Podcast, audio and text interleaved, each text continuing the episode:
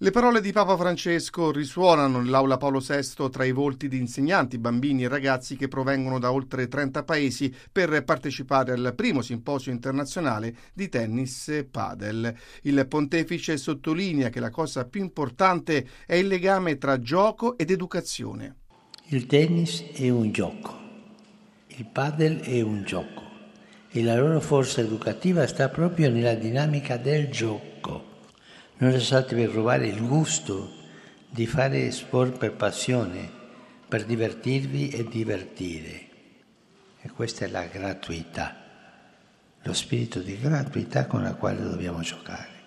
L'agonismo è buono se non toglie questa dimensione ludica. Se invece prevale la dinamica della competizione, questa fa scattare varie forme di egoismo che finiscono per rovinare la pratica sportiva, così che questa non risulta più educativa, anzi al contrario.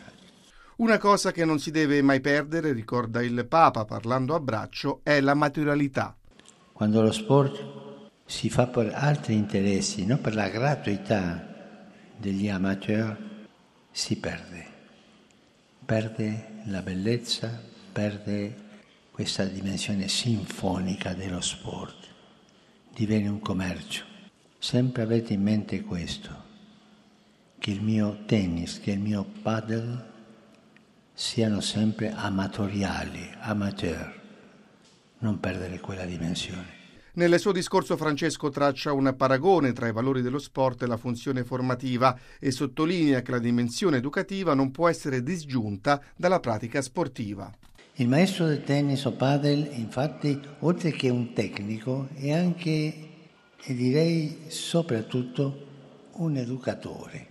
Perciò vi incoraggio a proseguire su questa strada educativa e vi propongo una semplice riflessione che mi pare si può ricavare dalla pratica del vostro sport. Il buon gioco viene da una giusta dinamica di attacco e difesa. E così avviene anche in un cammino educativo. Si tratta di legare bene il rischio e la prudenza. Lo sport, come la formazione, necessita sempre di un equilibrio tra i momenti del rischio e della prudenza. Un bravo giocatore di tennis e di padel, spiega Francesco, non può sempre e solo attaccare. Non può sempre rischiare, deve anche saper difendere. E ci sono qualità per l'attacco e qualità per la difesa che vanno entrambe esercitate. Un maestro che concentra tutto il suo insegnamento sull'attacco o al contrario sulla difesa, lascia il suo allievo scoperto sull'altro aspetto. È interessante sviluppare questo paragone e trovare le somiglianze con l'educazione della personalità. Il pontefice esorta dunque a dosare bene il rischio e la prudenza. Rischiare, afferma il Papa, vuol dire ad esempio permettere al ragazzo di fare un'esperienza nuova per aiutarlo a crescere. Il rischio deve essere sempre proporzionato e accompagnato. Il ragazzo deve sentirsi libero e nello stesso tempo non abbandonato.